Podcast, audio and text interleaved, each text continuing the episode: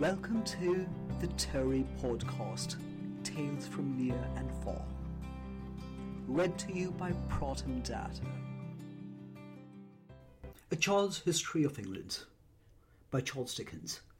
Read to you by Protum Data. This is where we are right now. Edward III is the King of England, and there's a massive battle, or a set of battles, going on between England and France at that time, which is oftentimes known as the Hundred Years' War. Among them, some of the very famous ones, one we talked about already, was the Battle of Crecy. And the second one, which 10 years later in 1356 is about to be fought, is the Battle of Poitiers. Now, these battles are being fought. Edward III, but his son, the Black Prince, is primarily the protagonist who defines these battles. He gets his first and second spurs in these battles, but he also uses a very famous line called Houmout Ich dien, which, if you ought to think of it, is Old Cornish, Houmout, which is courage, and Ich dien, which is to a certain degree Germanic and means I serve. And he's taken the battle over to King Philip's son, King Philip's dead, John, and it's about to begin. So here comes the Black Prince and the Battle of Poitiers, the third part of the history of Edward III. So, on a Sunday morning, the 18th of September. The Prince's army was now reduced to 10,000 men in all, prepared to give battle to the French king, who had 60,000 horse alone. While he was so engaged, there came riding from the French camp a cardinal who had persuaded John to let him offer terms and try to save the shedding of Christian blood. Save my honour, said the prince to this good priest, and save the honour of my army, and I will make any reasonable terms. He offered to give up all the towns, castles, and prisoners he had taken, and to swear to make no war in France for seven years.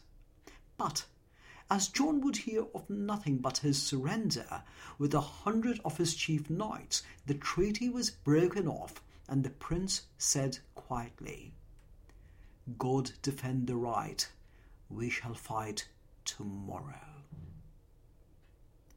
Therefore, on the Monday morning, at break of day, the two armies prepared for battle. The English were posted in a strong place, which could only be approached by one narrow lane skirted by hedges on both sides. The French attacked them by this lane, but were so golden slain by English arrows from behind the hedges that they were forced to retreat. Then went six hundred English bowmen round about, and coming upon the rear of the French army, rained arrows on them, thick and fast. The French knights, thrown into confusion, quit their banners and dispersed in all directions. Said Sir John Chandos to the prince, Ride forward, noble prince, and the day is yours. The King of France is so valiant a gentleman that I know he will never fly and may be taken prisoner. Said the prince to this, Advance, English banners, in the name of God and St. George. And on they pressed until they came upon the French king, fighting fiercely with his battle axe, and when all his nobles had forsaken him, attended faithfully to the last by his youngest son Philip, only sixteen years of age. Father and son fought well, and the king had already two wounds in his face, and had been beaten down, when he at last delivered himself to a banished French knight, and gave him his right hand glove in token that he had done so. The Black Prince was generous as well as brave, and he invited his royal prisoner to supper in his tent, and waited upon him at table, and when they afterwards rode into London in a gorgeous procession, mounted the French king on a fine cream coloured horse, and rode at his side on a little pony. This was all very kind, but I think it was perhaps a little theatrical too, and has been made more meritorious than it has deserved to be, especially as I am inclined to think that the greatest kindness to the King of France would have been not to have shown him to the people at all. However, it must be said, for these acts of politeness that, in course of time, they did much to soften the horrors of war and the passions of conquerors. It was a long, long time before the common soldiers began to have the benefit of such courtly deeds, but they did at last, and thus it is possible that a poor soldier who asked for quarter at the Battle of Waterloo, or any such great fight, may have owed his life indirectly to Edward the Black Prince. At this time, there stood in the Strand in London a palace called the Savoy, which was given up to the captive King of France and his son for their residence. As the King of Scotland had now been King Edward's captive for eleven years too, his success was at this time tolerably complete. The Scottish business was settled by the prisoner being released under the title of Sir David, King of Scotland, and by his engaging to pay a large ransom. The state of France encouraged England to propose harder terms to that country, where the people rose against the unspeakable cruelty and barbarity of its nobles, where the nobles rose in turn against the people, where the most frightful outrages were committed on all sides, and where the insurrection of the peasants, called the insurrection of the Jacquerie, from Jacques, a common Christian name among the people in France, awakened terrors and hatreds that have scarcely yet passed away. A treaty called the Great Peace was at last signed, under which King Edward agreed to give up the greater part of his conquests, and King John to pay, within six years, a ransom of three million crowns of gold. He was so beset by his own nobles and courtiers for having yielded to these conditions, though they could help him to know better, that he came back of his own will to this old palace prison of the Savoy, and there died.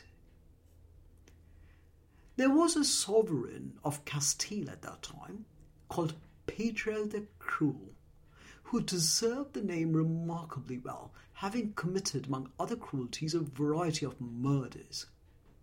This amiable monarch, being driven from his throne for his crimes, went to the province of Bordeaux, where the Black Prince, now married to his cousin Joan, a pretty widow, was residing, and besought his help.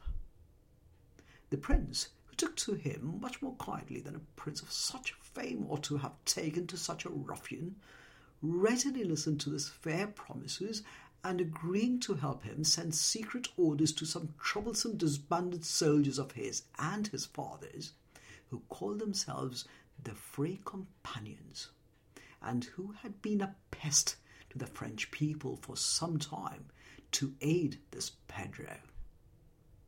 The prince himself, going into Spain to head the army of relief, soon set Pedro on the throne again, where he no sooner found himself than, of course, he behaved like the villain he was, broke his word without the least shame, and abandoned all the promises he had made to the Black Prince.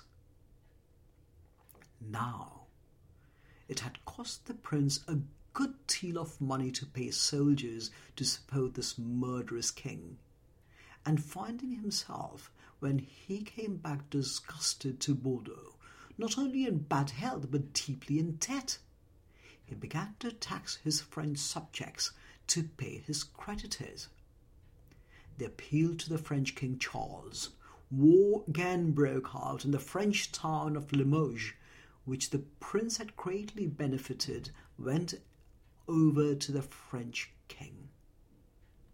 Upon this, He ravaged the province of which it was the capital, burnt and plundered and killed in old sickening way, and refused mercy to the prisoners, men, women, and children taken in the offending town, though he was so ill and so much in need of pity himself from heaven that he was carried in a litter.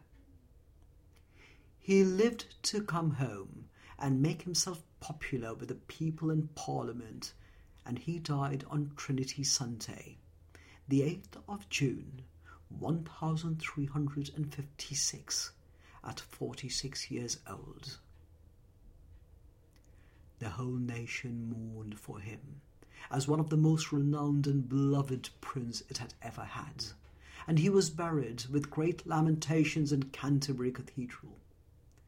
Near to the tomb of Edward the Confessor, his monument with his figure carved in stone and represented in the old black armour, lying on its back, may be seen at this day, with an ancient coat of mail, a helmet, and a pair of gauntlets hanging from a beam above it, which most people like to believe were once worn by the Black Prince. King Edward did not outlive his renowned son long. He was old, and one Alice Perrers, a beautiful lady, had contrived to make him so fond of her in his old age that he could refuse her nothing, and made himself ridiculous. She little deserved his love, or, what I dare say, she valued a great deal more the jewels of the late queen, which he gave her among other rich presents. She took the very ring from his finger one morning, and, when he died, left him to be pillaged by his faithless servants. Only one good priest was true to him and attended him to the last. Besides being famous for the great victories I have related, the reign of King Edward III was rendered memorable in better ways by the growth of architecture and the erection of Windsor Castle.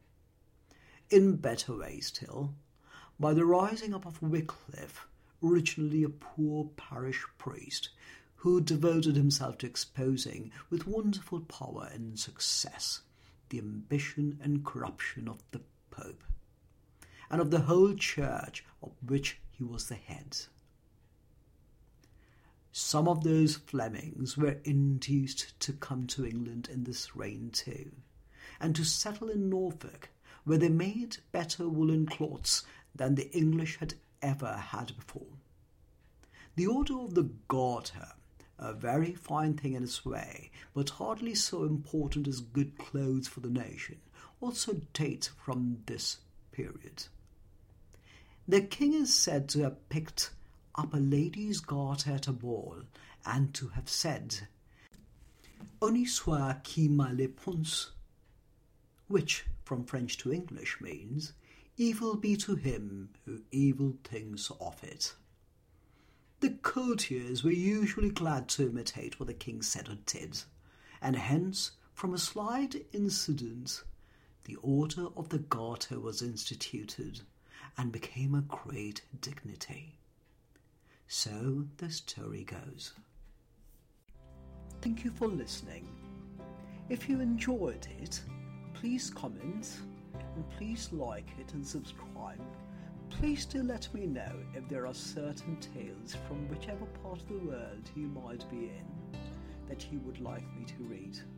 Thank you.